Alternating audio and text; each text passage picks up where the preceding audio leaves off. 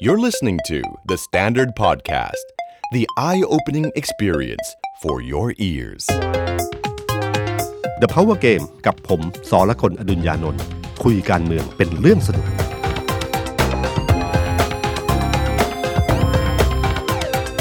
สวัสดีครับ ผมสอละคนอดุญญานนท์ สวัสดีครับ ผมเอกธนกรวงปัญญา คอนเทนต์ครีเอเตอร์การเมืองของ The Standard ครับ ครับ สวัสดีพี่ตุ้มแล้วก็สวัสดีคุณผู้ฟังนะครับ ผ่านวันสำคัญมา 1 วันนะครับพี่ตุ้มก็คือเมื่อวานนี้ 24 มิถุนา ครับ 2475 ก็ไปลำลึกกันหลายที่นะครับพี่มีเหตุการณ์เกิดขึ้นทั้งในกรุงเทพแล้วก็ต่างจังหวัดครับ คือล้ำลึกเหตุการณ์เมื่อ ครับ 88 ปีใช่ไหมครับ 88 ปี ที่ ประชาธิปไตย น่าจะเป็นปีที่คึกคักที่สุดปีหนึ่งนะครับ คือคือที่ผ่านมาเนี่ยวันที่ 24 มิถุนายนเนี่ยครับตอนสมัยทั่วๆไปตอนสมัยรัฐบาลที่มาจากการเลือกตั้งทั่วๆไป ก็เป็น ครับ วันธรรมดาธรรมดา อืม วันหนึ่งเท่านั้ ครั น บ ครับก็ไม่มีการพูดถึงมาก มีช่วงหลังนี้นะครับมีการพูดถึงเยอะนะครับ แล้วก็มันทำให้เรื่องราวของ 24 มิถุนายนเนี่ยกลายเป็นวันที่มีการตีความทางประวัติศาสตร์ใหม่ ครับ หลายอย่าง ซึ่งผมสำหรับผมเนี่ยผมชอบนะครับในเชิงความรู้อันนี้ ครับ เพราะว่าเรื่องประวัติศาสตร์เนี่ยมันไม่ควรอยู่นิ่งๆนะครับมันควรจะเป็นเรื่องราวที่เราต้องตีความ อืม นะครับเพราะว่ามันมีข้อเท็จจริงบางอย่าง ที่เป็นข้อเท็จจริงทางประวัติศาสตร์ ซึ่งมันมาจากหลายแง่มุม ครับ แล้ววันหนึ่งข้อมูลใหม่ๆ มันก็เกิดขึ้นอยู่เสมอ ฉะนั้นการตีความประวัติศาสตร์เป็นเรื่องปกติธรรมดา เพื่อเรียนรู้และหาบทเรียนจากมันนะครับ บางทีในช่วงเวลาหนึ่งเนี่ยประวัติศาสตร์มันอาจจะถูกมองด้วยมุมหนึ่งได้ ครับ ถ้าเรานึกถึงง่ายๆนะครับเหตุการณ์ที่สหรัฐอเมริกาที่อังกฤษที่ต่างๆ อนุสาวรีย์ต่างๆเนี่ยครับโดนโค่นล้ม ครับ ใครนึกว่าวันหนึ่งโคลัมบัสที่คนพบทวีปอเมริกา อืม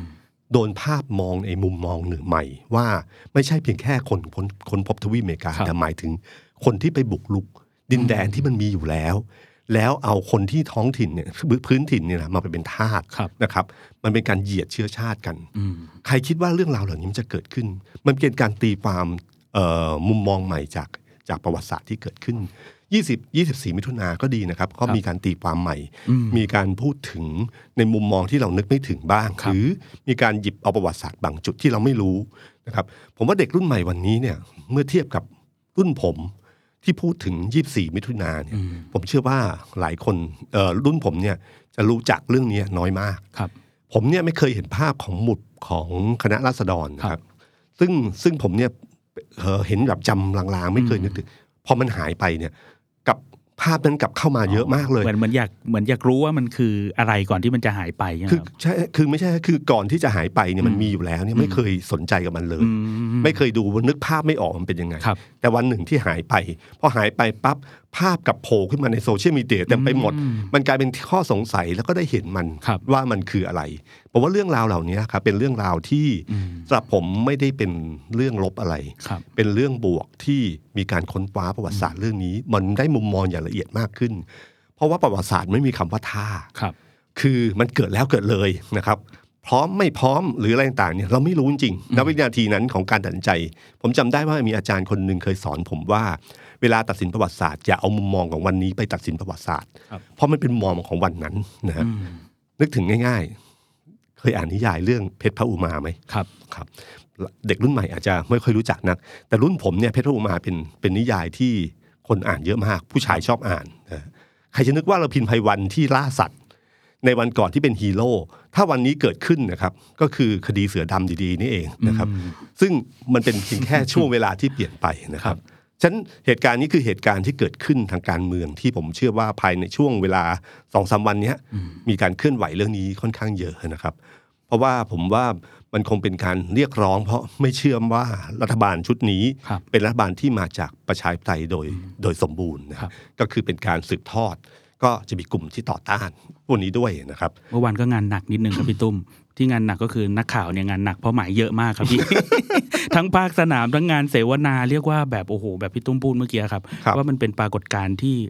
ผมไล่ๆนะพี่ 20 งาน โอ้โห เมื่อวานต่างจังหวัดอีกที่เล่าให้พี่ตุ้มฟัง เอาเฉพาะเขตที่มีการพูดถึงในโซเชียลมีเดียว่าจะทำอะไรบ้างเกือบ ครับ สิบ11 จังหวัดได้ครับ โอ้โห พี่เมื่อวานนี้ แต่ทำแล้วเคลื่อนไหวแล้วก็เป็นรูปธรรมอะไรขนาดไหนนี่ก็ต้องไปตามดูกันต่อนะครับ ครับหรือแม้แต่กองทัพบกเองก็ที่ อืม ที่ ครับ ทำเอ่อพิธีใช่ไหมฮะ ครับสักการะที่กองทัพบกเมื่ควอา รับ นนี้ ก็เป็นการเปิดประวัติศาสตร์ในมุมใหม่ขึ้นมานะครับจากมุมมองที่เคยเป็นกบฏ ก็ก็ไม่ใช่กบฏอย่างเงี้ย ผมว่าถ้ามองเชิงวิชาการเรื่องนี้ดี ครับ มาถกกันได้นะครับ อืม ถ้าเปิดใจให้กว้างๆทั้งสองฝ่าย แล้วเรื่องนี้จะเป็นเรื่องที่ที่น่าถกเถียงกันทางประวัติศาสตร์อยู่พอสมควรนะครับเอ่อแต่ที่ในเชิงการเมือง ผมว่าเรื่องนั้นเป็นเรื่องหนึ่งที่ที่อาจจะมีผลในระยะยาวหรืออะไรก็แล้วแต่แต่มันคงยาวมากอะนะครับ แล้วมันค่อยซึมซึมๆลึกกันไปเรื่อยๆ แล้วคงไปร่วมร่วมๆกับเรื่องอื่น ๆ ถึงมันจะกลายเป็นอะไรขึ้นมาได้ แต่ในเชิงการเมืองทางการที่จะเกิดการเปลี่ยนแปลงที่เกิดขึ้นใกล้ๆเนี้ย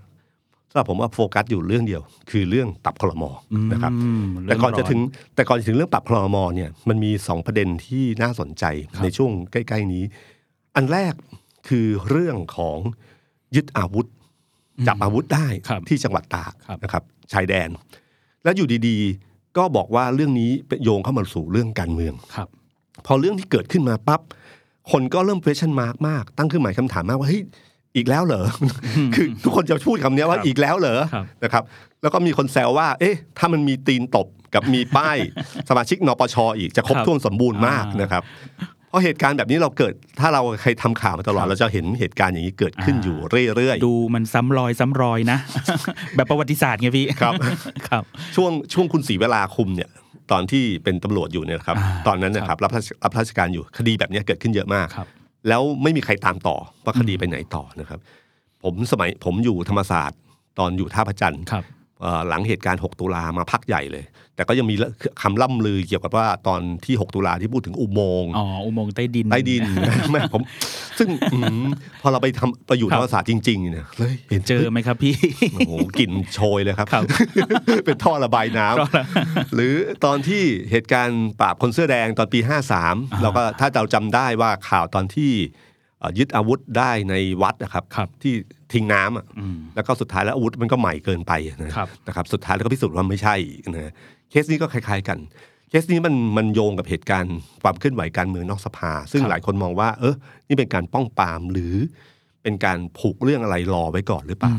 อืม เพราะทุกคนก็นึกจินตนาการถึงผังล้มเจ้า ครับ นึกถึงอะไรเนี้ยที่มันอยู่ที่ดีสร้างขึ้นมานะครับ ซึ่งทางเจ้าหน้าที่ต้องพิสูจน์ให้ได้ว่าที่วิเคราะห์มามันจริงเหรออ ม นะครับ เพราะมันเกิดขึ้นที่ชายแดน ครับ นะฮะที่ชายแดน แล้วก็ตามติเวลาเขาค้นแบบเนี้ยจินตนาการที่ที่ดูสมจริงสมจังหน่อยมันต้องเป็นอยู่ใกล้ๆพื้นที่กทม ่า แล้วเนื่องจาก ดูลำเลียงง่ายหน่อยอ่า แล้วบังเอิญเหตุการณ์ครั้งเนี้ยความเคลื่อนไหวที่เกิดขึ้นมันไม่ใช่กลุ่มนปช ครับ นปชนี่หายไปนานแล้ว อืม หายไปพักใหญ่เลยนะครับไม่มีการเคลื่อนไหวนี้นปชเนี่ยเราต้องยอมรับความจริงว่าบางทีอ่ะมันมีข้อคลหาเพราะมันมีเรื่องอาวุธอยู่บ้าง ครับ นะครับการเคลื่อนไหวไม่ได้เป็นการเคลื่อนไหวในเชิงความคิดเฉย อืม ๆนะครับชุมนุมกันเฉยๆมันมีเรื่องนี้อยู่เกิดขึ้นด้วยฉะนั้นแต่เหตุการณ์การเคลื่อนไหวในช่วงเวลานี้นะครับไม่ว่ากลุ่มไหนหรือกลุ่มนักศึกษากลุ่มอะไรเนี่ยเอ่อเพนกวินคงไม่สะสมอาวุธนะ ฮะ นะครับ ครับ ถ้าสะสมอาหารไม่แน่ อ๋อ นะครับฉะนั้นผมว่าจริงๆ เรื่องพวกเนี้ยมันพอจินตนาการเข้ามาโยงกับสถานการณ์ปัจจุบันมันก็ไม่ค่อยเข้าเท่าไหร่นะครับ ครับ มันต้องสร้างถ้าจะทำนิทานต้องมีนิทานเรื่องใหม่ที่เหมาะสมนะครับ จะเล่านิทานประเภทสโนไวท์ไม่ได้ มันต้องแฮร์รี่พอตเตอร์แล้วอะไรอย่างเงี้ยนะ อืม ต้องหาจินตนาการที่เหมาะ พอด สม เรื่องใหม่ กับวันนี้หน่อยนะครับ ครับ กับเรื่องที่ 2 ก็คือเรื่องพรกฉุกเฉินนะครับพรกฉุกเฉินเนี่ยมีการพูดกันมานานแล้วนะครับ ว่าจะถอดหรือเปล่านะครับ ตอนเนี้ยเอ่อพรกฉุกเฉินเนี่ยเอ่อถ้าเราฟังนายกพลเอกประยุทธ์เนี่ยครับ ครับ ตั้งแต่ช่วงประมาณสักอาทิตย์สองอาทิตย์เราก็เห็นเขาแล้ว อืม ว่าเปิดช่องว่าอยากจะต่อพรกฉุกเฉิน ครับ นะครับ ด้วยเหตุผลต่างๆ มากมาย อืม แล้วก็เหตุผลก็พยายามพูดว่าไม่ใช่เรื่องการเมืองนะ อ่า คือเขาปิดประตูเรื่องนี้ก่อนเลย ครับ ไม่ใช่เรื่องการเมืองนะ แต่เป็นเรื่องโควิดจริงๆนะฮะอาจารย์วิษณุก็จะเป็นคนอธิบายความเพิ่มขึ้นนะครับ ว่าพรบโรคติดต่อที่พูดถึงเนี่ยมันใช้ไม่ได้ครบหรอกนะครับเอ่อไม่ได้ครบหรอกเพราะว่าจริง ๆ แล้วเนี่ยมันต้องใช้อย่างเช่นเขาพูดว่าคุณอนุทินจะกล้าแต่งตั้ง ผู้บัญชาการทหารสูงสุดมารับหน้าที่แบบนี้หรืออ อืม เออ ซึ่งก็จริง ครับ แต่เราลืมไปเหรอเขาเรามีนายกรัฐมนตรีอยู่นะฮะ อืม มันเป็นจินตนาการอันหนึ่งที่เกิดขึ้นในช่วงที่เกิดโควิดอย่างรุนแรง ครับ แต่วันที่โควิดเนี่ยห่างหายไปจากเมืองไทย 30กว่าวันแล้วเนี่ยครับ มันไม่สถานการณ์เป็นคนละสถานการณ์แล้วนะครับ อย่าลืมนะครับว่ามันไม่เกิดเหตุฉะนันมันไม่จำเป็นที่ต้องใช้กองกำลังเยอะขนาดนี้นะครับ แล้วก็ถามว่าถ้าเกิดเหตุขึ้นมาจริง ๆ มันคงไม่เกิดขึ้นแบบว่า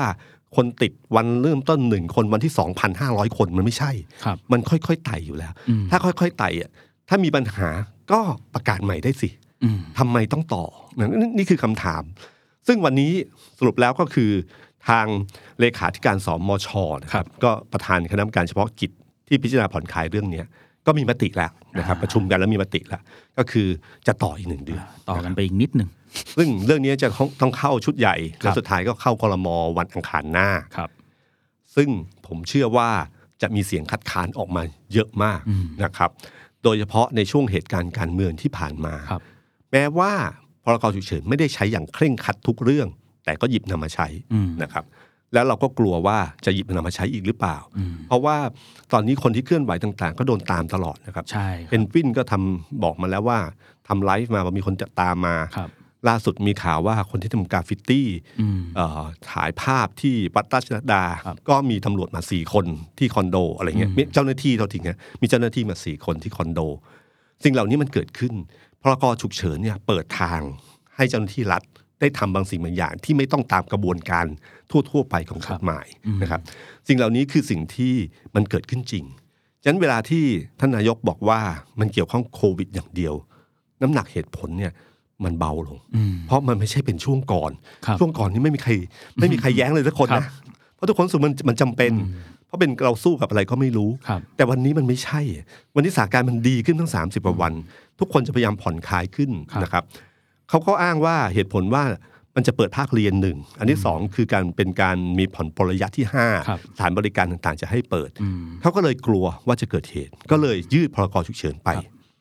ซึ่งอย่างที่ผมบอก ครับ บอกว่าถ้ามันเกิดแล้วค่อยประกาศใหม่ ก็ไม่ได้ช้าอะไร อืม นะครับ แต่การที่ยืดไปแบบเนี้ยรัฐบาลมีแต่เสีย ครับ มีแต่โดนมองว่าทำเรื่องนี้เพื่อเรื่องการเมืองนะครับ ครับ อันนี้เป็นเรื่องหนึ่ง ที่ผมว่าเป็นเรื่องที่น่าจะน่าจะโดนโหมลงต่อต้านเคยคัดค้านกันเรื่องเนี้ยภายใน 3-4 วันเนี้ยครับคงจะมีเสียงออกมาค่อนข้างเยอะ อย่างก่อนหน้านี้ครับพี่ตุ้มมันมีกลุ่มเพนกวินนะครับที่ไป ครับ ผูกโบสีขาวที่ อืม หน้ากระทรวงกลาโหม อ่า แล้วก็ปรากฏว่าโดนควบคุมตัวไป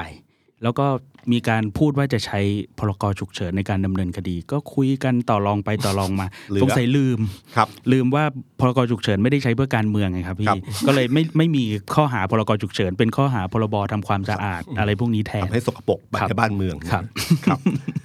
ก็ก็เรื่องเนี้ยคือเรื่องที่ต้องจับตามองเรื่องหนึ่งนะครับ แต่สำหรับผมผมรู้สึกว่าเรื่องที่สำคัญมากที่สุดก็คือเรื่องของการปรับคลมอที่จะเกิดเกิดขึ้นนะครับ ครับ ความเปลี่ยนแปลงทางการเมืองที่จะเกิดขึ้นจากรัฐบาลชุดเนี้ยมันน่าจะมีอยู่ไม่กี่เรื่อง เรื่องที่ภายนอกสภาผมเชื่อว่าคลื่นวันนี้ไม่ค่อยมีอะไรเท่าไหร่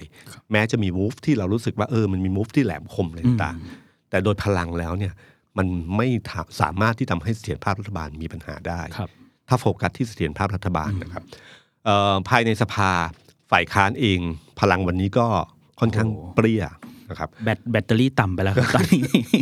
ต้องชาร์จแบตอีก ต้ง เยอะ ชาร์จแบตอีกเยอะเลยครับอืม ครับก็ผมว่าเรื่องเนี้ยภายในภายในสภาเองเนี่ยเสียงฝ่ายค้านเองก็คงไม่มีอะไรเท่าไหร่ อืม มีอยู่อย่างเดียวครับ คือการสนิมจากเนื้อในตน อื นะครับ ม แล้วหัวใจสำคัญที่สุดจากประวัติศาสตร์การเมืองที่ผ่านมาทั้งหมดเนี่ยนะครับ ก็มีอยู่เรื่องอันเดียวคือเรื่องปรับคลมอเนี่ยสำคัญมากนะครับ ล่าสุดพลเอกประวิตยก็ได้รับเชิญ เทียบเชิญเรียบร้อยแล้ว อ่าเรียบ ใช่ไหม ร้อย ครับ ครับ เรียบร้อยจะเอ่อตอนแรกจะมีการเชิญพลเอกประวิตยที่ที่เขา ทำ เอ่อทำเนียบรัฐบาล ใช่ครับ ไหมครับ ซึ่งผมเชื่อว่าเนี่ยผมไม่รู้ว่าใครใครคิดนะครับ แต่ภาพที่จะออกมามันจะไม่ดีมาก อืม เพราะมันเหมือนกับมีอำนาจซ้อนอำนาจอยู่ ครับ ในทำเนียบ อืม คุณนึกถึงขบวนแห่ที่ไปไม่ใช่มันคงไม่ได้แห่แบบเถิดเทิง นะครับ แต่ยกขบวนกันไป ครับ แล้วก็เชิญพลเอกประวิตยแล้วก็มีภาพมา หรืออ ม ถ้าพลเอกประวิตยลงมาจากที่ทำเนียบมารับหรือต่างๆภาพมันภาพมันจะเป็นอำนาจซ้อนอำนาจมากฉะนั้นการที่ไม่มีภาพภาพนี้เกิดขึ้นที่ทำเนียบ ผมว่าก็เป็นภาพที่ดีนะครับ ครับ ไม่นั้นจะหนักกว่านี้อีกในเชิงการเมือง แต่การที่ไปรับที่บ้านที่สำนักงานมูลนิธิลอยเอ่อป่าลอยต่อ ครับ 5 จังหวัดเนี่ยนะครับเอ่อก็ก็นอกเหนือจากสถานที่ที่ที่โดนวิพากษ์วิจารณ์นิดนึงแล้วเนี่ยครับภาพที่เกิดขึ้นในเชิงการเมืองเป็นภาพที่บวกในเชิงของการที่ว่าจะสงบกลุ่มกวนทั้งหลายได้ เพราะคนที่เข้ามาทั้งหมดเนี่ยคือคนที่น่าจะเป็นแกนนำของทั้งหมดเลยใช่ไหม ครับ ครับ มี 13 คน สิบสามคน เนี่ยถ้ารู้ นับได้สิบสามพอดี รวมพลเอกประวิตยด้วยนะค ครั รับบ พลเอกประวิตยยืนกลางแล้วก็มีแนบคางไปเรื่อย อ่า ๆ จุดสำคัญที่น่าสนใจที่คือคุณวิรัต ครับ รัตนเศรษฐ์ที่ยืนติดกับ ร้อยเอกธรรมนัฐพรหมเผ่า ครับ นะครับ ทั้งคู่ยืนติดกัน ซึ่งทั้งคู่เนี่ยรู้กันอยู่ว่าเป็นคู่ที่เป็นคู่ปรับที่ค่อนข้างขัดแย้งกันรุนแรงในช่วงที่ผ่านมา ครับ ก็มีรายงานข่าวมาบอกว่าพลเอกประวิตยบอกว่าสองคนเนี้ยคือทหารเอกของ อ่า เขา ครับ ใช่ไหมครับ มีฐานเอกของเขา ซึ่งพอพูดคำนี้ขึ้นมาปั๊บทุกคนก็โอ้สองคนนี้ทหารเอก แล้วขุนพลจะเป็นยังไง อ่า นะครับ ครับ มีคดีความด้วยกันทั้งคู่ ครับ นะครับ ก็ก็เนี่ยครับภาพที่เกิดขึ้นที่ที่ภาพตรงนั้น อืม ดูเหมือนจะดีนะครับ ดูเหมือนจะดี แล้วก็แสดงให้เห็นว่าเขาสามารถตรึง ครับ ทั้งหมดอยู่ได้ วันนั้นไม่มีสี่กุมารนะครับพี่ เออ ไม่ไม่มีไม่มีการปรากฏภาพหรือไม่มีภาพไปคล้องแขนร่วมกับเขา ครับ คนก็ตั้งคำถามว่า เอ๊ะจบแล้วมั้ง อืม สีอ่าไม่น่าจะมีเยื่อใยอะไรในพักเหลืออยู่แล้วหรือเปล่าอะไรอย่างเงี้ย ผ ค ม รับ ผมชอบที่คุณวิรัตไปออกออกรายการ ครับ โทรทัศน์หรือรายการวิทยุรายการหนึ่ง อืม ที่คนก็ถามประเด็นเนี่ยทำไมไม่เชิญคุณอุตมะคุณสนธิรัตน์ไป คุณวิรัตก็บอกว่าพูดกันตรงๆเลยนะ ก็เพิ่งให้เขา เหมือนกับเพิ่งไล่เขาออก ครั อะ่ะ บ แล้วจะเชิญเขามามันก็อืมมันก็เขาขนาดนักการเมืองยังทนไม่ได้อะมันลิเกไป ครับ นะครับ อืม ซึ่งภาพเหล่านี้มันก็เลยไม่เกิดขึ้นนะครับ แล้วก็มันมีคำหนึ่งที่พลเอกประวิตยพูดกับทุกคนก็บอกว่าขอให้รักสามัคคีทำงานด้วยการห้ามแตะแยกเป็นหนึ่งเดียวกันนะอะไรนะครับ ครับ แล้วหลังจากนั้นไม่นานเราก็เห็นภาพภาพหนึ่งก็คือในการประชุมครมวันอังคารที่ผ่านมาเนี่ยครับพลเอกประวิตยเดินลงมา แล้วก็มีรัฐมนตรีทั้งหลายของ ครับ พลังประชารัฐที่ อือมยู่รอบข้าง คนหนึ่งคือร้อยเอกธรรมนัฐ อืม ร้อยเอกธรรมนัฐเนี่ยถ้าจำได้นะครับตัวละครการเมืองอันหนึ่งก็คือเขาเป็น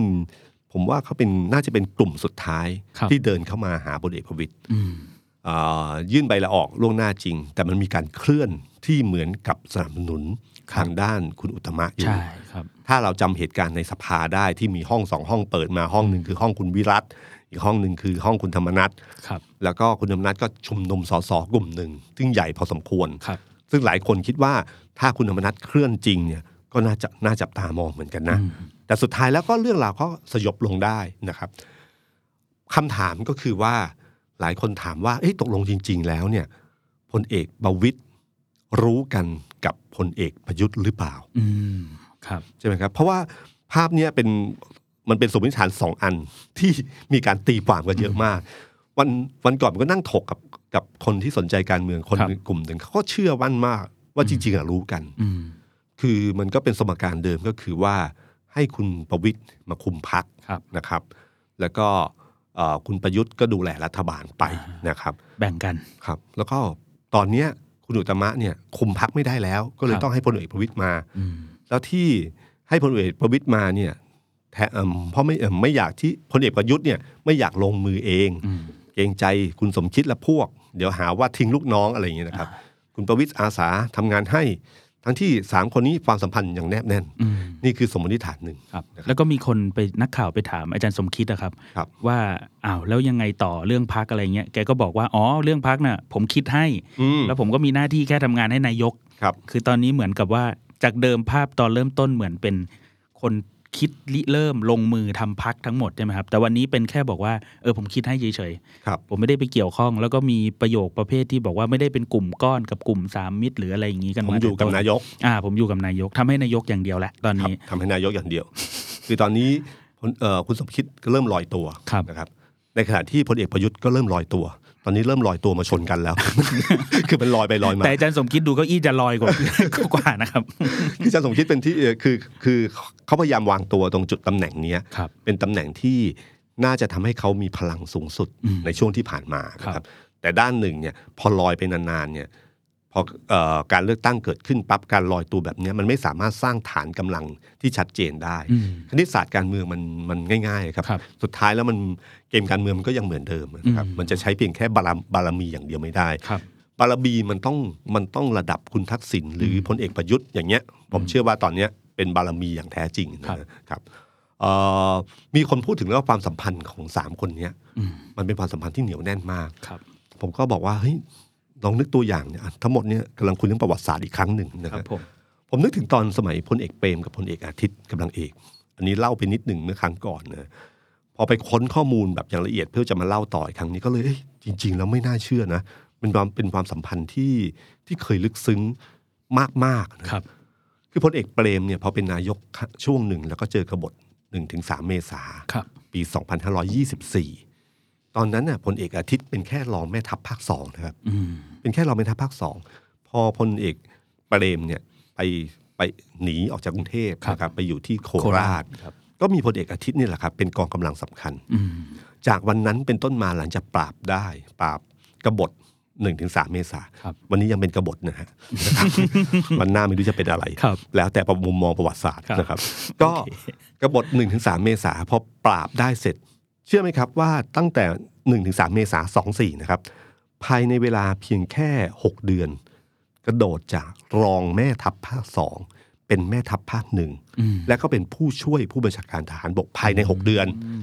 จาก ขึ้น นั้น ไวมาก จากนั้น 1 ตุลา 25 คือปีกับอีกนิดนิดๆเนี่ยครับขึ้นเป็นผวทบ ครับ นี่คือการก้าวกระโดดที่สำคัญ ถ้าเป็นนักมวยรุ่นเก่าเขาต้องว่าแสนศักดิ์เมึงสุรินทร์ นะฮะ ชกสามครั้งเป็นแชมป์โลกนะครับ ครับ ก็เนี่ยประมาณเนี้ยแหละครับ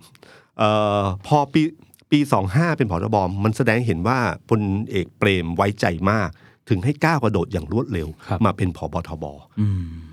เพียงแค่ 2 ปีเกิดเหตุการณ์ลดค่าเงินบาท อืม พลเอกอาทิตย์ก็บินจากต่างประเทศมาแล้วก็โจมตีการลดค่าเงินบาทไม่เห็นด้วย ครับ แต่พลเอกเปรมก็ไม่ได้ทำอะไร จนมาถึงปี 29 อีก 2 ปีต่อมา ระหว่างนั้นเขาปลดพลเอกอาทิตย์ อืม กะก่อนเกษียณเดือนตุลา ครับ ปลดเลยนะฮะให้เหลือตำแหน่งผู้บัญชาการทหารสูงสุดเพียงตำแหน่งเดียว แต่ก่อนเขาควบสองตำแหน่ง ครับ นี่คือความสัมพันธ์ที่มีมา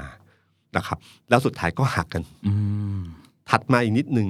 พลเอกชาวลิตยงใจยุทธ อ๋ออั อันนี้เป็นมือขวาของป่าเปรม บิ๊กจิ๋ว บิ๊กจิ๋วนะ ครับ พลเอกชวลิตนี่เป็นจปรรุ่นหนึ่งก็เป็นผอบเมื่อประเอ่อผบทบเนี่ยคือพอปลดพลเอกอาทิตย์ปั๊บเอ่อพลเอกเปรม ก็ดึงพลเอกชวลิตขึ้นมา ครับ พลเอกชวลิตเนี่ยเป็นที่รู้กันว่าเป็นลูกป่าที่ที่สนิทมากเป็นเสนาธิการที่ผมเคยเล่าว่า เวลาจัดคลมอสมัยพลเอกเปรมเนี่ยเอ่อพลเอกเอ่อพลเอกชวลิตเนี่ยนั่งหัวโต๊ะ ครับ แล้วก็หัวหน้าพักนั่งข้าง อืม ๆ แล้วค่อยจัดสรรคลมอ อืม นี่คือผู้จัดการรัฐบาลตัวจริง ครับ แม้ว่าเป็นตำแหน่งไม่ใช่ผอบทบนะครับยิ่งเป็นผอบทบยิ่งแล้วใหญ่นะครับ อยู่ได้พักหนึ่งพอเปลี่ยนจากพลเอกเปรมเป็นเป็นพลเอกชาติชาย ปีสามสามมีนาสามสามพลเอกชาติชาย ก็เชิญพลเอกประวิตยเนี่ยเอ้ยพลเอกชวริตเนี่ยให้มาเป็นรองนายกนะครับก่อนเกษียณพลเอกชวริตก็ออกมาโดยเชื่อมั่นว่าพลเอกสุจินดาคลาประยูนเป็นจปรห้า ครับ ห่างกัน 4 ปีนะครับ ซึ่งเป็นฐานกำลังมาโดยตลอดให้กับพลเอกชวลิต ขึ้นมาเป็นผอบทบ แล้วก็หวังว่าเป็นฐานอำนาจหนึ่ง อืม พอเป็นรองนายกกับรัฐมนตรีกลาโหมที่สมัยนั้นอยู่พักเดียวนะครับ ครับ ก็เจอร้อยตำรวจเอกเฉลิมอยู่บำรง อืม ตอนนั้นเป็นรัฐมนตรีประจำสำนักนายก สมัยพลเอกชาติชาย ครับ ก็ออกมาโจมตีภรรยาของพลเอกชาวลิตว่าเป็นตู้เพชรเคลื่อนที่ อืม นะครับ จากนั้นไม่นานปั๊บวันนั้นนะครับ เป็นครั้งแรกที่พลเอกสุริดาแสดงพลังให้เห็นก็คือตบเท้าเข้าให้กำลังใจพลเอกชาวลิต อืม ซึ่งนี่เป็นวัฒนธรรมทางการเมืองของวัฒนธรรมการเมืองการทหาร ครับ ในยุคสมัยหนึ่ง ก็ตบเท้าให้กำลังใจพลเอกชาวลิตก็มั่นใจว่าเป็นฐาน อืม พอวันหนึ่งพลเอกสุจินดานะครับ รัฐประหารเมื่อปี 34นะยึดอำนาจจากพลเอกชาติชายชุนหวัน ครับ ทุกคนคิดว่าจะเป็นการปฏิวัติเพื่อให้พลเอกชวลิตพลเอกชวลิตก็คิดอย่างนั้นนะครับพลเอกสุนทรคงสมพงษ์ในหนังสือประวัติของพลเอกสุจินดาเขียนชัดเจนพลเอกสุนทรก็คิดว่า นึกว่าจะปฏิวัติให้เพื่อน ครับ เอ่อบิ๊กจอร์ดก็มาเป็นหัวหน้าใช่ไหมครับรอสอชอ อ่า นะครับ ครับ นะครับ ก็สุดท้ายแล้วเชิญคุณอนันต์มา แล้วก็พอพลเอกสุจินดาขึ้นมาอีกครั้งหนึ่งแล้วก็โดนต่อต้าน ครับ จำได้เลยว่าในสภาเนี่ยความสัมพันธ์ระหว่างพี่น้องนะครับ ที่คิดว่าโอ้โหนี่คือฐานอำนาจของเราอะไรต่างๆเนี่ย ครับ ผมจำได้เลยพลเอกสุจินดาปราศัยในเอ่อพูดในในสภาเลย ที่บอกว่าพลเอกชวลิตเป็นคนร่างสภาเปรซิเดียม ครับ นะโจมตี อืม ชัดเจนมากนั่นคือการแตกหักครั้งใหญ่ อืม ความสัมพันธ์ที่เคยมีมา มาสุดท้ายแล้ววันหนึ่งมันก็มีปัญหา พลเอกอนุพงษ์เผ่าจินดา นะครับ เป็นเพื่อนร่วมรุ่นของคุณทักษิณแท้ อ่า ๆนะครับ ใช่ เป็นท ใช่ หารรุ่นสิบเป็นเพื่อนร่วมรุ่น คนกลุ่มกำลังของสมัยนั้นก่อนตอนช่วงปี 49 ก่อนโดนรับประหารเนี่ย คนกลุ่มกำลังทั้งหมดนี่คือเพื่อนคุณทักษิณ ครับ และเพื่อนคุณอนุพงษ์ด้วย อืม แต่เนื่องจากคุณทักษิณเนี่ยเขาวางพลเอกพรชัยกลานเลิศรุ่น ครับ เดียวกัน จะเป็นผบทบ อืม พลเอกอนุพงศ์ตอนนั้นน่ะเป็นแม่ทัพภาคหนึ่ง ครับ แต่ไม่ได้เป็นตนวางไว้เป็นพบทบ อืม มันมีความคลิกกันอยู่นิดหนึ่งตรงจุดนี้อยู่ พอถึงจุดสุดท้ายเนี่ยพ พลเอกอนุพงศ์ซึ่งเป็นเพื่อนร่วมรุ่นของคุณทักษิณ ครับ ก็หักคุณทักษิณ อืม เพราะเขาเป็นตัวหลักในการวางแผนครั้งนี้ ครับ ในการรัฐประหารพลเอกสนธิ บุญยรัตน์กรินทร์นะค ครั รับบ เขาเขาไม่ได้เป็นคนที่วางแผนเรื่องนี้นะครับ คนที่หัก อืม คือคนคือพลเอกอนุพงศ์ ครับ วางแผนอย่างละเอียดถ้าไปใครไปอ่านเหตุการณ์ชุดนั้นจะเห็นชัดเลยนะค ครั รับ บ ปรากฏว่าพลเอกอนุพงศ์เนี่ยก็คือต้องหักทั้งพลเอกทักเออ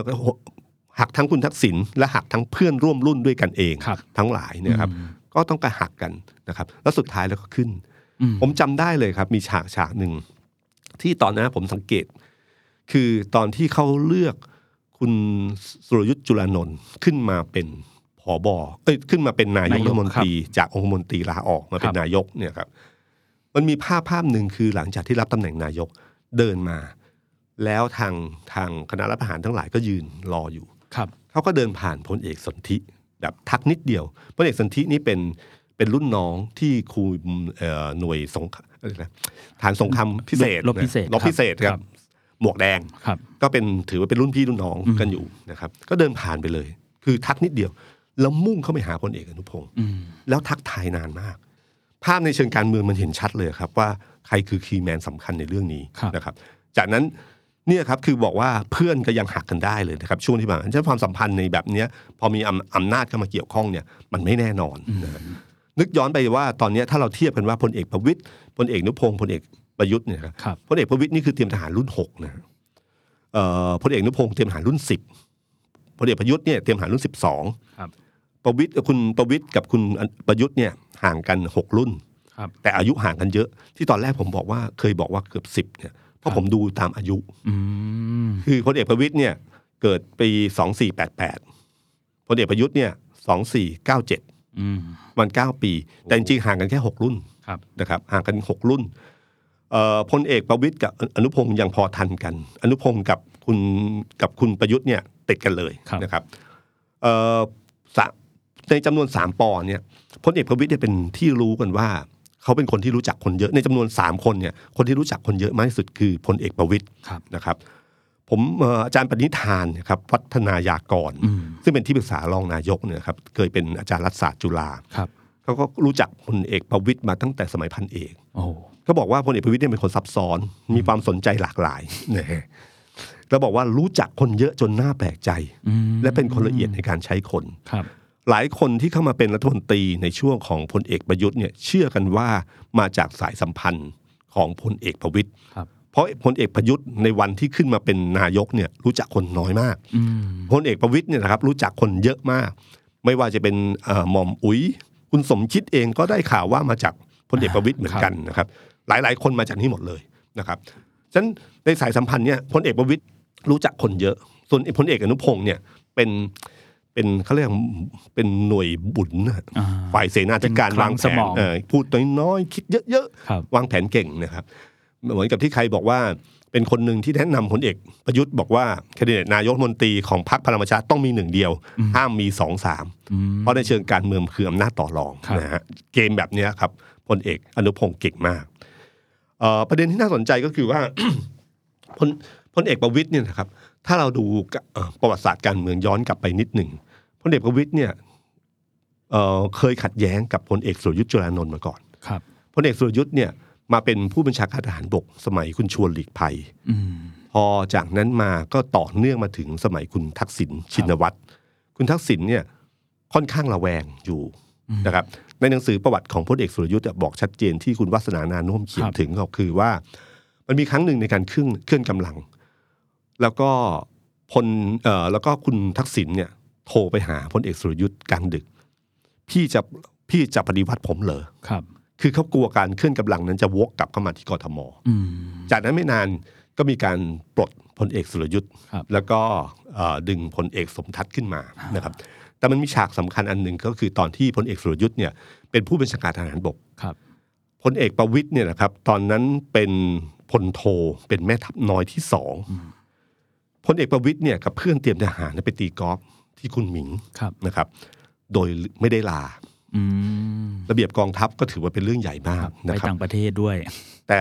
สำหรับถ้าเป็นว่าทำพี่น้องก็ถือว่าหลีหลีกันได้ ครับ นะครับ แต่ไม่พลเอกสุรยุทธ์ไม่หลีตานะครับ ก็โยกพลเอกประวิตยเนี่ยย้ายเข้ากลุ่ม นะครับ อืม แล้วก็แม้แต่ทั้งบิ๊กกี่ที่เป็นพลเอกนพดลอินทปัญญา ซึ่งเป็นเพื่อน ครับ สนิทที่มีข่าวว่าเป็นตัว ครับ เคลื่อนทางการเมือง เป็น key man หลาย ชุด ๆนะครับ ก็โดนย้ายเข้ากลุ่มเหมือนกัน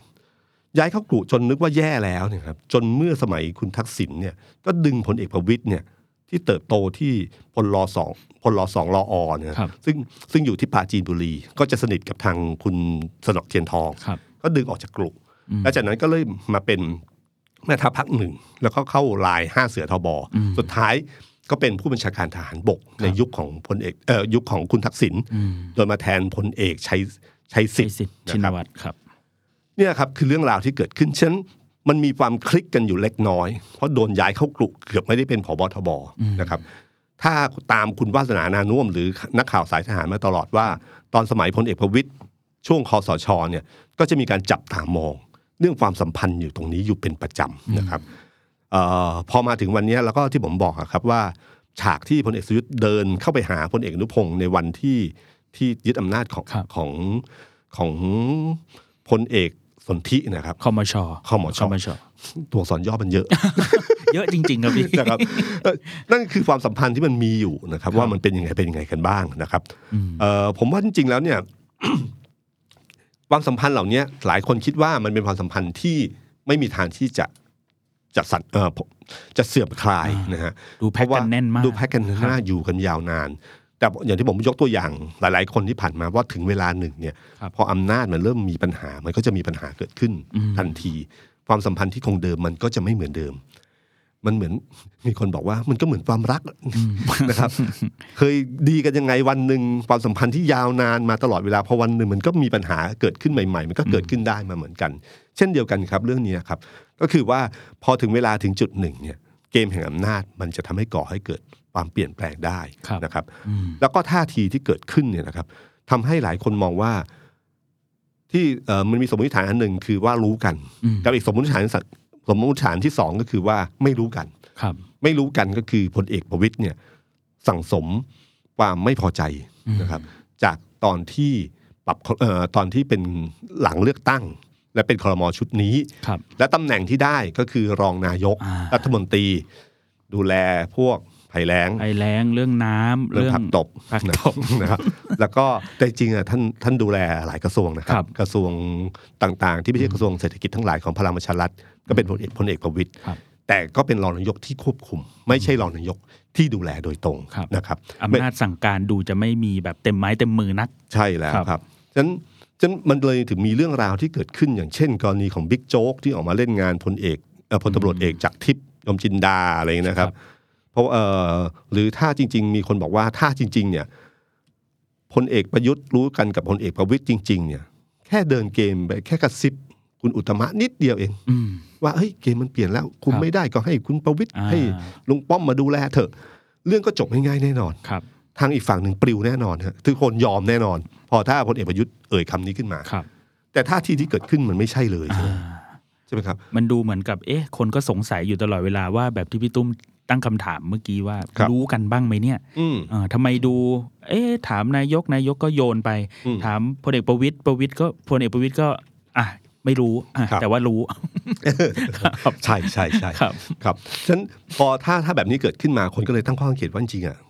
รู้กันจริงเหรอแล้วก็ท่าทีที่สำคัญที่สุดก็คือ ท่าทีของพลเอกประยุทธ์เนี่ย เหมือนอยู่ฝั่งคุณสมคิดคุณอุตตมะคุณสนธิรัตน์ตล ใช่ อด ใช่ครับ ไม่มีท่าทีที่อ่ะตรงจุดไหนที่หนุนลุงป้อมเลย พูดถึงลุงป้อมนี่ก็พูดแบบลอยๆผ่านๆ ครับ นะครับก็แล้วแต่ท่านแล้วแต่อะไรเงี้ยแต่ไม่ค่อยเท่าไหร่เลย เป็นเรื่องใน ะคบ พักอ่า ใช่ ครับ แต่อีกฝั่งเนี่ยค่อนข้างเหมือนกับว่า ครับ นะครับ จนแม้กระทั่งล่าสุดที่มันมีไลายมีไลายไปถึงคุณสมคิด อืม บอกว่ายังไม่ปรับพลมนะคือคือยิ่งแบบเนี้ยยิ่งย้ำยิ่งย้ำยิ่งย้ำเข้าไปเนี่ยครับ ซึ่งทำให้ผมว่าภาพที่เกิดขึ้นเนี่ยทำให้คนรู้สึกเลยว่าเฮ้ยอย่างนั้นมันมีมันมันมีอะไรอะไรกันหรือเปล่า อืม คำตอบของเรื่องเนี้ยมันอยู่ที่ผลของการปรับพลม ครับ ผมเชื่อว่าหลังจากวันที่ 27 มิถุนายน ที่มีการเลือกหัวหน้าพักคน ครับ ใหม่ และกรรมการบริหารพักคนใหม่ ครับ พลเอกประวิตยขึ้นเป็นหัวหน้าพักอย่างเต็มตัว จากนั้นก็จะเข้าสู่เรื่องของงบประมาณ ครับ ใช่ไหมครับ งบประมาณอีกประมาณสักประมาณต้นประมาณวันที่3วันที่4ี่ ใช่ ก็น่าจะจบ ใช่ นะครับ หลังจากงบประมาณเริ่มแน่นอนนะครับ ป ป้าหมายอุตสาห์ทำกันขนาดนี้นะครับ การเคลื่อนกันขนาดนี้เพื่อเปลี่ยนตัวหัวหน้าพักขึ้นมาเล่นใหญ่ขนาดนี้ แล้วจะจบลงตรงที่ว่า แล้วแต่ท่านนายกปรับเมื่อไหร่ก็ได้ อืม มันคงไม่ใช่มั้ง อืม นะครับ เราจะเห็นชัดเจนว่านักการเมืองเนี่ยครับเขาได้กลิ่นนี้ ครับ อย่างชัดเจน นายกจะบอกว่าไม่ปรับไม่ปรับไม่ปรับไม่ปรับยังไง อืม สังเกตการเคลื่อนที่เกิดขึ้นนะครับแปลว่าเขารู้แล้วว่ามันสัญญาณมันต้องปรับแน่นอน ครับ ไม่อยากปรับก็ต้องปรับ เราจะเห็นการเคลื่อนของพรรคประชาธิปัตย์ที่ อ่าครับ นะฮะพรรคประชาธิปัตย์ที่มันมีการที่ต้องการเลี้ยง อ่า นะส สัง ส สรรค์ เคลียร์กัน ครับ มีข่าวลือเรื่องการไปกินข้าวคนนั้นคนนี้ อืม จนล่าสุดสสภาคใต้มีการนัดกินข้าวกัน ครับ แล้วก็คุยกันว่าไม่นั้นพรรคประชาธิปัตย์แย่แน่ อืม ซึ่งความหมายที่พูดมาทั้งหมดเนี่ย มันจะนำมาสู่เรื่องของจริง ๆ ก็คือว่า อย่างนั้นต้องปรับคลมอเถอะ นะครับ แล้วก็คนของฝั่งเนี้ยมันควรจะต้องได้เข้าไปร่วมบ้างนะครับ จะได้สงบสงบกัน ครับ ภาษาการเมืองมันออกมาถ้าชัดเจนแล้ว ครับ นะครับ ของทางด้านพักภูมิใจไทยค่อนข้างนิ่งมากที่สุด ครับ นะครับ เป็นพักที่สามารถกลุ่มสภาพได้ดีที่สุดพักเล็กก็เริ่มมีการเคลื่อนใช่ไหมครับ อ่าครับมีการเสนอคุณมงคลกิจขึ้นมา อืม ให้เป็นรัฐมนตรีกระทรวงไหนก็ได้ บอ ครั ก บ ว่ามาจากเจ็ดพักการเมืองเล็กๆ แต่ว่าปรากฏว่าภายในสัปดาห์เดียวกันนะครับพี่ที่มีการประกาศเรื่องหนุนพี่เต้เราเนี่ย ครับ ก็มีอีกสามพักเล็กก็เข้าทำเนียบทันทีเลย ผมว่าไม่เกี่ยว บอกบอกว่าผมไม่เกี่ยวนะ คุณทำคุณสังเกตไหมตามตินายกเนี่ยเข้าพบไม่ได้ง่ายนะครับ ครับ แต่ครั้งนี้สามพักเล็กเข้าพบได้อะ อ่า น่าจะเป็นครั้งแรกที่ได้เข้าพบนายกที่ทำเนียบอะ ผมว่าผมผมเป็นอย่างนั้นเลยครับพี่ ใช่ไหมครับ เพราะว่าที่ผ่านมาเนี่ยมีมีการไปแต่ว่าเหมือนจะไม่ได้ถึงนายก อืม เหมือนไปเจอคนอื่นมากกว่า ครับ ไปเจออาจารย์สมคิด หรือไปเจอบิ๊กป้อมอะไรอย่างเงี้ยคนเอกประวิตย นั่นคำถามคือว่าทำไมถึงเปิดไฟเขียวให้เข้าพบได้ง่าย อ่า ต้องการอะไรเหรอนะครับ ครับ แล้วก็ แล้วก็อีกพักหนึ่งครับพี่ ครับ ที่ตอนนี้ชัดเจนแล้วว่าเดี๋ยวเขาจะเสนอคนใหม่ อืม ก็คือดรอเนกเหล่าธรรมทัศน์มา อ๋อ แทนหม่อมเต่าของเราเนี่ยครับกระทรวงแรงงาน ซึ่งไม่น่าจะได้รายงานเหมือนเดิม อ่า นะฮะ ครับ ก็แรงงานมันใหญ่อยู่พอสมควร ใช่แล้วก็มีคนในพลังประชารัฐเองเขาก็พูดอยู่ว่าเขาจองนะ กระทรวง อืม แรงงานอ่ะ ทุกคนตอนนี้จองกันหมดนะค จ รับ องจองกันหมดครับ ผมว่านายกอะตอนนี้อยากแก้ไขมนูญข้อหนึ่งมากที่สุดคือเพิ่มตำแหน่งรัฐมนตรีให้เป็นห้าห้าคน แก้ปัญหาได้หมดเลย ครับ นะครับ แล้วก็ผมว่าของอย่างเช่นคุณชัดเต่าปูนก็เริ่มเคลื่อนมา อ่าใช่ครับ แต่เคลื่อนอย่างอย่างอย่างแบบไม่ค่อยแรงนัก แต่ ครับ ก็เคลื่อนนะครับ คุณชัดเต่าปูนคงรู้สึกว่าที่เราเสนอตัวเองด้วย ถ้าจะเป็น ครับ รัฐมนตรี เพราะคุณชัดเต่าปูนเองผมคิดว่าถ้าคุณธรรมนัฐเป็นได้ ผมก็เป็นได้นะครับ แล้วคุณชัดนี่แกก็เหมือนไปนับรวมทั้งคุณมงคลกิจ แล้วก็คุณดำรงพิเดช ครับ รวมอยู่ในกลุ่มเดียวกันด้วยนะครับ คือ ทั้ง ตอน ทั้ง ตอนนี้ตัวเลขงงมาก ใช่ทั้งทั้งที่อ่ะคุณมงคลกิจบอกว่ามีเจ็ดพักสนับสนุนผม ก็คือเจ็ดคนใช่ไหมพี่หนึ่งเก้าอี้อะไรเงี้ยคุณชัดเตาปูนก็บอกว่า เอ้ากลุ่มกิจสังคมใหม่ของผมไง ที่ผมมีอยู่แล้วห้ามีคุณดำรงพิเดชอีกหนึ่ง ใช่ แล้วก็มีคุณเต้มงคลกิจ ตอนนี้ก็เลยแบบสับสนพอสมควรนะพี่กับเรื่องตัวเลข นายกคงงงๆอยู่นะครับ แต่ที่ผมบอกครับคือว่าตอนเกมเนี้ยผมเชื่อว่าทางพลังประชารัฐคงเคลื่อนเร็วนะครับพลเอกประวิตยพอได้เป็นหัวหน้าพักเมื่อไหร่ ผมว่าคงขยับ อืม ถ้าเราจำภาพตอนที่พอเราเอ่อเรื่องเงินกู้ ครับ นะฮะหลังจากเข้าสภาจบปั๊บวันรุ่งขึ้น อืม ทางคุณไพบูลย์นิติตะวันยื่นไปเลย เอาเลยครับ 18สอเออ18 กรรมการบริหารพักยื่นใบลาออกนะฮะวันรุ่งขึ้นเลย แบบคนเรานึกไม่ถึงว่ามันจะเร็วขนาดนี้ อืม คิดว่าเร็วแล้วเขายังเร็วกว่า ครับ ฉะนั้นเกมนี้ถ้าพลเอกประยุทธ์คิดว่าช้า เชื่อนะครับว่าเร็ว ครับ มันมีการเคลื่อนแน่นอน แล้วถ้ายังไม่สามารถเจรจาต่อรองหาสมดุลได้เร็ว ครับ มันจะเกิดการคลิกกันขึ้นมา อืม นะครับ เพราะว่าเอ่อความคาดหวังของคนที่หนุนพลเอกประวิตยเป็นหัวหน้าพัก ครับ เขามีความคาดหวังไม่ได้เพียงแค่ต้องการเปลี่ยนหัวหน้าพัก อืม แต่เขามีความหวังว่าเขาต้องมีการเข้าไปปรับพลมตำแหน่งต่างๆ ที่ทุกคนอยากได้เต็มไปหมดเลย อืม ซึ่งพลเอกประวิตยเนี่ยต้องบริหารความคาดหวังเหล่านี้ ครับ กับพลเอกประยุทธ์ซึ่งไม่อยากจะปรับเปลี่ยนอะไรเลย อืม นะครับ มีโควต้าการจำนวนเยอะมากมายฉะนั้นผมว่าสิ่งสำคัญที่สุดก็คือว่า ให้ดูบรรทัดสุดท้าย ถ้าสมมติฐานสองสมมติฐานว่ารู้กันหรือไม่รู้กัน ให้ดูบรรทัดสุดท้ายพลเอกประวิตยจะได้ตำแหน่งเพิ่มขึ้นจากเดิมหรือเปล่า ครับ จากเดิมที่เป็นรองนายกเฉยๆ ครับ นะครับผมเชื่อผมคิดว่านะครับ อันนี้คิดเองว่าพลเอกประวิตยอาจจะคิดในใจว่าใช้สมการว่าพักแต่ละพักก็มีโควต้ากระทรวงของแต่ละคน อ่า ทุกคนก็เสนอคนที่คนที่เหมาะสม ครับ ขึ้นไปนะครับ ภูมิใจไทยก็เสนออ ม ประชาธิปัตย์ก็เสนอ ครับ พลังประชารัฐก็มีสิทธิ์เสนอ ครับ ของตัวเอง อืม พลเอกประยุทธ์ก็มีสิทธิ์เลือกว่าใคร แต่จะมาขอแบบเยอะๆ แบบเดิมคงไม่ได้แล้ว อืม นี่โควต้าพักนะครับ อำนาจแยกกันใช่ไหม คุณเป็นนายกมนตรี ผมเป็นหัวหน้าพัก ผมก็เสนอคนในจุดนี้ไป ขณะอันที่สองก็คือว่า หัวหน้าพักแต่ละคนนะครับ ครับ หัวหน้าพักประชาธิปัตย์ก็เป็นรองนายกรัฐมนตรี ควบกับรัฐมนตรีว่าการกระทรวงพาณิชย์ อ่า คุณอนุทินของภูมิใจไทย ครับ ก็เป็นรองนายก ควบรัฐมนตรีว่าการกระทรวงสาธารณสุข ครับ พลเอกประวิตยวันก่อน เป็นแค่ประธานยุทธศาสตร์พัก อืม แต่วันนี้เป็นหัวหน้าพัก ถ้าผมเป็นรองนายกคิดภายใต้สมเอ่อสมมติฐานเดียวกัน บรรทัดฐานเดียวกันกับพักเล็กกว่า คือประชาธิปัตย์และภูมิใจไทย ผมก็ควรจะเป็นรองนายกรัฐมนตรี ควบพักควบกับรัฐมนตรีว่าการกระทรวงใดกระทรวงหนึ่ง อ่า ใช่ไหม ซึ่งกระทรวงของเออพลังประชารัฐที่คุมอยู่ตอนนี้ที่ได้โควต้ามาทั้งหมด ที่สำคัญสำคัญก็คือกระทรวงการคลังกระทรวงพลังงาน ครับ กระทรวงมหาดไทย อืม มหาไทย มหาไทย มหาไทยนะครับ ครับ ก็จะให้ผมคุมอะไร เออจะให้ผมคุมคลังไหมพลเอกประยุทธ์คงบอกว่าไม่เอาดีกว่านะ ครับ ถ้าพี่คุมคลังแล้วเดี๋ยวคงจะเหนื่อย ครับ นะครับ ก็เหลือไม่กี่เก้าอี้ อ่าน นะครับ อันนี้แหละครับที่จะเป็นตัวคำตอบว่าว่ารู้กันหรือไม่รู้กัน อืม นะครับ น่าสนใจ แล้วก็อันที่สองก็คือว่าอย่าลืมนะครับว่าตามธรรมเนียมของการเมืองโดยทั่ว ๆ ไปแล้วเนี่ยหัวหน้าพักถ้าเป็นนายกรัฐมนตรี คนที่เป็นมหาดไทยคือเลขาธิการพัก อ่า ครับ คือเบอร์สองของพัก อืม จะได้เป็นมหาดไทย เพราะนี่คือเก้าอี้ใหญ่สุด ครับ สมัยคุณชวนก็จะมีคุณสนั่นขจรประสาทที่เป็นเลขาธิการพักเป็นรัฐมนตรีมหาดไทย ครับ นะครับ คุณอภิสิทธิ์ก็มีคุณสุเทพเทือกสุบรรณ อ่า เป็นรัฐมนตรีมหาดไทย สมัยคุณชวลิตก็มีคุณสนอเทียนทองเลขาธิการพักความหวังใหม่เป็นรัฐมนตรีมหาดไทย ครับ แบบนี้ตลอดครับ ฉะนั้นถ้าพลเอกประยุทธ์ขึ้นภายใต้รัฐธรรมนูญใหม่พลเอกประยุทธ์ได้เป็นนายก ฉะนันหัวหน้าพักมหาดไทยมันก็น่าจะเป็นของเขานะ อืม นะครับ ซึ่งอันเนี้ยผมว่าจะเป็นเกมอันหนึ่งที่จะให้รู้กันว่าช่วงหลังจากงบประมาณไปเรียบร้อยแล้วเนี่ยการเจรจาต่อรองมันเป็นไงบ้าง ครับ นะครับพลเอกประวิตยเนี่ยเหมือนกับชนะในเกมของการยึดตำแหน่งหัวหน้าพักนะครับ ซึ่งทำให้เวลาเอ่อเหมือนกับเราชัดเจนว่า ถ้าพลเอกประยุทธ์ดูบริหารประเทศ ครับ คนนี้เป็นหัวหน้าพัก อืม ดูการบริหารพักอำนาจของเขาเดิมที่เคยเป็นอำนาจสมัยอยู่คอสช คือการคุมตำรวจกลาโหม แต่วันนี้เขาคุมนักการเมืองที่น่าจะเยอะที่สุดในสภา ครับ นะครับเขาคุมตรงนี้เขาก็ควรจะมีตำแหน่งบริหารที่เหมาะสมนะครับ แต่สิ่งที่พลเอกประยุทธ์เอ่อสิ่งที่พลเอกประวิตยเนี่ยต้องคิดดีๆ ก็คือว่าภาพลักษณ์ของพลเอกประวิตยนะคือภาพลักษณ์เนี่ยกับอำนาจที่มีอยู่ในสภาในเชิงการเมือง ครับ บางทีมันเป็นคนละเรื่องกัน ครับ นะครับต้องยอมรับว่าภาพลักษณ์ของพลเอกประวิตยนั้นไม่ได้เป็นภาพลักษณ์ที่ดีนักนะครับไม่ได้ค่อยได้เสียงชื่นชม ครับ กรี๊ดไม่ค่อยเท่าไหร่นะครับภาพลักษณ์ของพลเอกประวิตยเป็นไงให้ดูจากเคสล่าสุดนะ โอ้ ฮะ โหเคสดังมากเลยครับพี่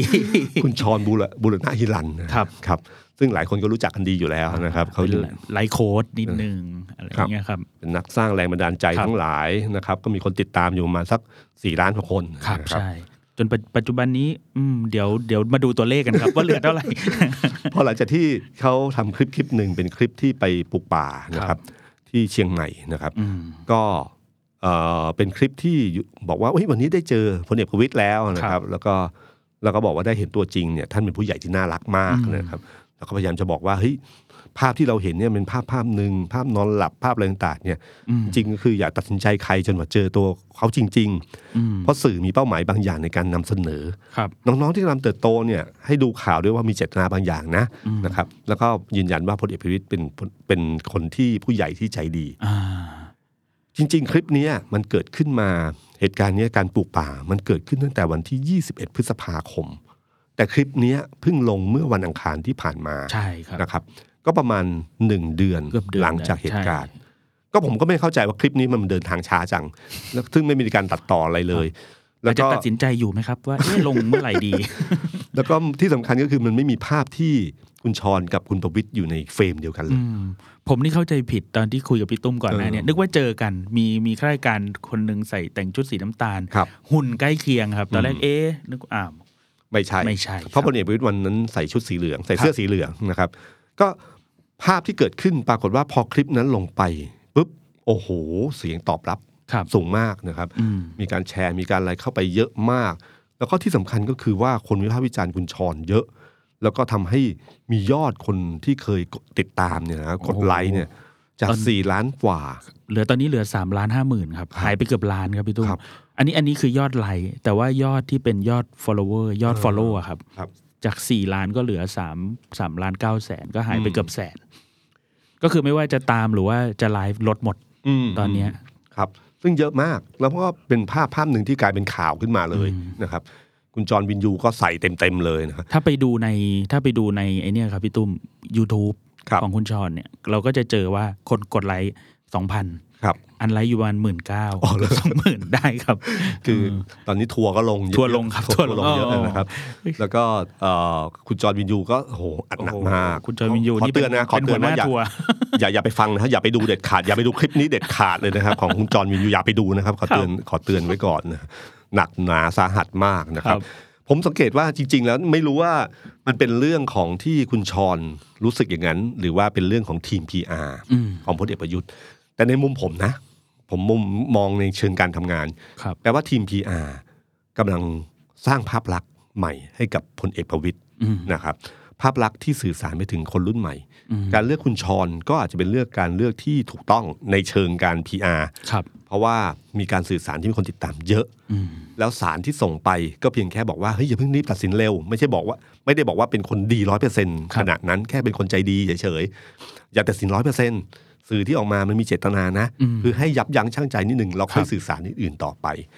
มันแสดงให้เห็นว่าตอนเนี้ยทีม PR เริ่มเข้ามามีบทบาทนะครับ จากเดิมที่ทีม PR มีบทบาทกับพลเอกประยุทธ์ที่เปลี่ยนสปีดเปลี่ยนท่าทีเปลี่ยนการพูดสังเกตไหมครับว่าพลเอกประยุทธ์เนี่ยเริ่มพูดช้าลงเรื่อยๆ ครับ แต่เสียอย่างเดียวคือพอสปีดนั้นน่ะไม่ได้ร่างเอง ไม่ได้ร่างเอง อืม คำมันก็ไม่เข้าปาก ครับ มันเลยเกิดคำไทยรักษาชาติขึ้นมา จริงจริงๆมันคือการ ครับ รวมไทยสร้างชาติใช่ไหมครับ อ่าใช่ครับ นี่คือเป็นแฮชแท็กของพลเอกประยุทธ์ที่กับเอ่อกับ new normal ของ ครับ เขาที่บอกว่าจะเป็นการบริหารรูปแบบใหม่ขึ้นมาเนี่ยนะครับเขาคือคำคำนี้ แต่เขาพูดผิดว่าเป็นไทยรักษาชาติพูดแล้วพูดอีกซ้ำแล้วซ้ำอีก ครับ จนพอมีคนเตือนแกต้องต้องพูดกับตัวเองว่าให้เหมือนกับท่องจำอะค ครั รับบ ครับ รวมไทยสร้างชาติรวมไทยสร้างชาติรวมไทยสร้างชาติรวม ครับ คือตอนนี้ก่อนนอนต้องท่องท่องคำนี้ แสดงว่าคำคำนี้มันไม่ได้คำที่ออกมาจากตัวเอง เป็นคำที่มาจากการร่างสปีด ครับ แต่ถามว่ามีผลไหมก็มีผลนะ มีผลดีกับเขาเองในช่วงที่ผ่านมาสปีดต่างๆ ในท่าทีต่างๆเนี่ยผมว่าพลเอกประวิตยก็น่าจะเริ่มทำสิ่งเหล่านี้ด้วยนะครับเอ่อนี่คือภาพการเมืองที่ผมว่าน่าติดตามว่า